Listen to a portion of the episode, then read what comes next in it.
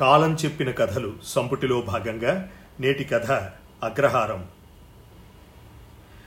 పెరట్లో తులసి మొక్క దగ్గర సంధ్యవార్చి సూర్య నమస్కారం చేసుకుని మండువాలోకి వస్తూ భార్య ముకుందవల్లిని పిలిచాడు వ్యాఘ్రేశ్వర శర్మ. ముకుందవల్లి ముకుందవల్లి వంట పూర్తయిందా? "ఆ, వచ్చే వచ్చే చెప్పండి ఎందుకో పిలిచినట్టున్నారు? అంది ముకుందవల్లి. నువ్వు వంట పెందలకండే కానిస్తే నేను భూపయ్య అగ్రహారం దాకా వెళ్ళొస్తా. ఈరోజు సమితి ప్రెసిడెంట్ కొమ్మిరెడ్డి స్వామినాయుడు గారు వస్తున్నారట. కొబ్బరి తోట గురించి మాట్లాడడానికని.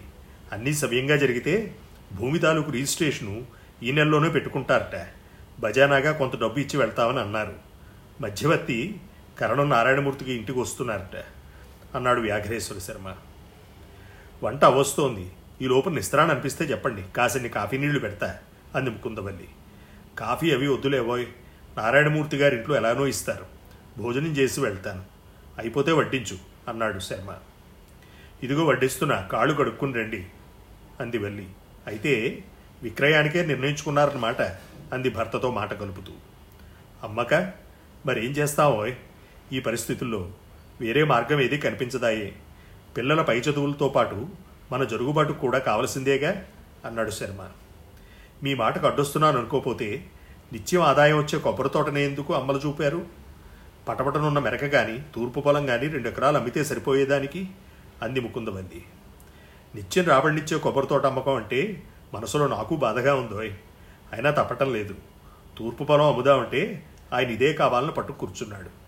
మన కొబ్బరి తోట పక్కన వారు అల్లుడికి ఐదు ఎకరాలు ఉండడంతో ఇది కూడా తీసుకుంటే కలిసి వస్తుందని ఆయన ఆలోచన.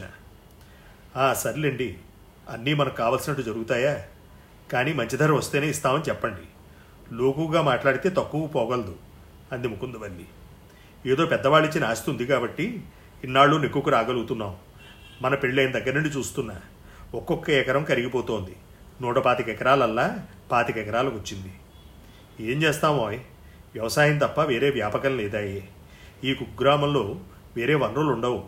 ప్రోత్సహించేవారు కరువాయే. ఆధారపడిందే పెద్దలిచ్చిన ఆస్తిపైన ఓ మెట్టు ఎక్కలేము. ఓ మెట్టు దిగలేము. ఏం చేస్తాను చెప్పు.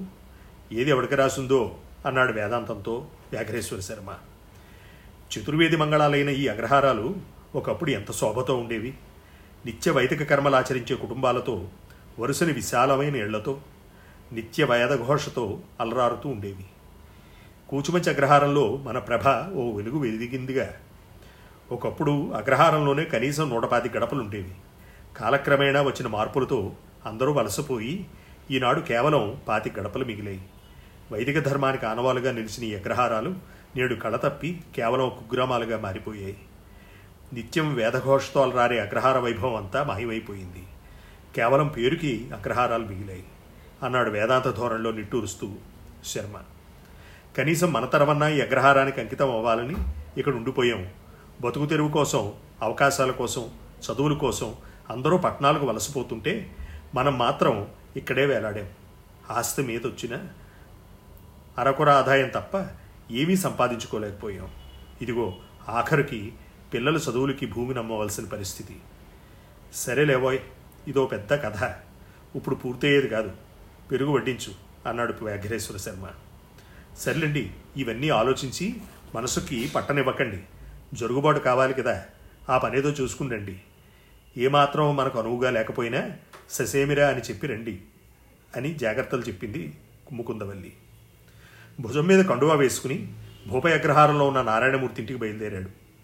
వెళ్ళేసరికి నారాయణమూర్తి అరుగుపై కూర్చుని జవాబందీ లెక్కలు చూసుకుంటున్నాడు.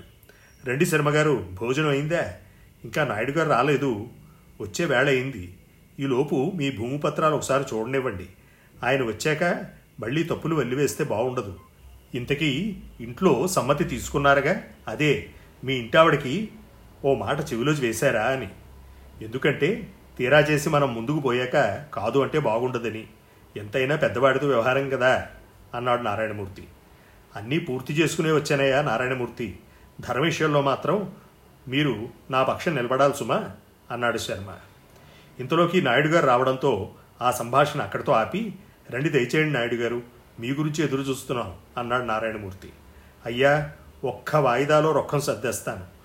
ఇప్పటికే కరణం గారు నేను మీ కొబ్బరి తోటకు వెళ్ళి చూసి వచ్చాం.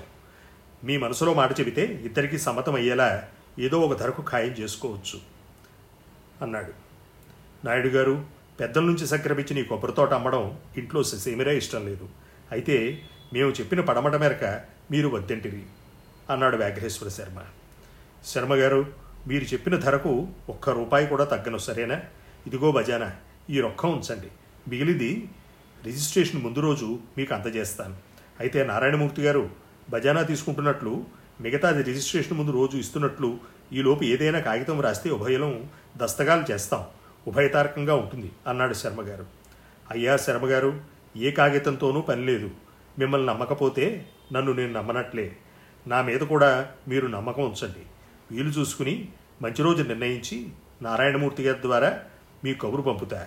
ఆ రోజు వచ్చి మిగతా రొక్కం తీసుకున్న తర్వాత రిజిస్ట్రేషన్ పెట్టుకోవచ్చు అన్నాడు నాయుడు గారు. అయినా పోయిన సంవత్సరమే మాగాణి కొన్నానండి. ఇది కేవలం మా అల్లుడు గారికి కలిసి వస్తుందని మిమ్మల్ని అడిగేది. ఆ మగాణి కూడా పేరాగ్రహానికి చెందిన గణపతి శాస్త్రి గారిదే. అయినా భూములన్నీ ఒకప్పుడు మీ బ్రాహ్మణ్యానివే కదా. వైదిక ధర్మ అభివృద్ధి కోసం రాజుల ద్వారా బ్రాహ్మణ్యానికి వచ్చి నినాములే కదా. నేను ఎరుగుతున్న శాస్త్రి గారు. నా చిన్నతనంలో అగ్రహారం అంతా వేదఘోష సాగుతూ ఉండేది. అలాంటిది కాలమహిమ రోజులు మారిపోయాయి. బతుకు తెరువుకై ఎవరో కొందరు తప్ప మిగతా బ్రాహ్మణ్యం అంతా ఆ భూములు అమ్మేశారు కదా పెద్ద పెద్ద కుటుంబాలయ్యే మీ వ్యవసాయం కూడా అంతంత మాత్రమే. వెనుకడికి సామెత చెప్పినట్టు బ్రాహ్మణ వ్యవసాయం చేస్తావా? పలకీ మోస్తావా? అని. వ్యవసాయాలు కలిసి రాలేదు. ఏదేవైనా? శర్మగారు ఒకప్పుడు అగ్రహారాల వైభవం మసగబారిన మాట వాస్తవం. మీ మనసు బాట పెడితే క్షమించండి. ఏమీ అనుకోవద్దు. వీటికి తోడు సమాజంలో వైదిక ధర్మాలకు వ్యవస్థకు సర్కారు ప్రోత్సాహం కూడా కరువాయే. నేటి సమాజంలో రాజకీయం అంటే కుల ప్రస్తావనతోటే జరుగుతోందాయే. రోజులు మారిపోయాయండి. మా చిన్నతనంలో ఈ వెనుకబాటుతనం లేదు సుమా అన్నాడు నాయుడు గారు. అయ్యో అనుకోవడానికే ఉందండి. నాయుడు గారు జరుగుతున్నదే సెలవిచ్చారు మీరు. మార్పు నిత్యమైనది. కాలం ముందు ఎవరైనా తలవంచక తప్పదు. ఏనాడైతే ధర్మం గాడి తప్పుతుందో ఆనాడే పతనం ప్రారంభమవుతుంది. ఇంకా కనీసం మూడు పాదాలైనా నడుస్తోంది కాబట్టి అక్కడక్కడా కొంతైనా ధర్మం కనిపిస్తోంది. దురదృష్టవశాత్తు నేటి కాలంలో ప్రతిదీ సమాజంలో కులదృష్టితోనే చూస్తున్నారు ప్రజ. కానీ అగ్రహారాలు కేవలం ఒక కుల ప్రసక్తి కాదండి. ఇది ఒక వ్యవస్థ ప్రస్తావన. వైదిక ధర్మానికి పట్టుకొమ్మైన అగ్రహారాలు స్వచ్ఛమైన భారతీయ సంస్కృతికి ధార్మికతకు సాంప్రదాయానికి ప్రతీక. రానున్న కాలంలోనైనా అగ్రహారాలకి పూర్వవైభవం వస్తుందేమోనన్న ఆశ లేదండి నాకు. అయితే కాలంతో వచ్చిన మార్పుతో వేరొక రూపేణానైనా ఈ వైదిక ధర్మ ప్రచారం కొనసాగితే అంతే చాలు అన్నాడు శర్మ. కాలంతో పాటు పయనిస్తూ మరో కథ వైపు.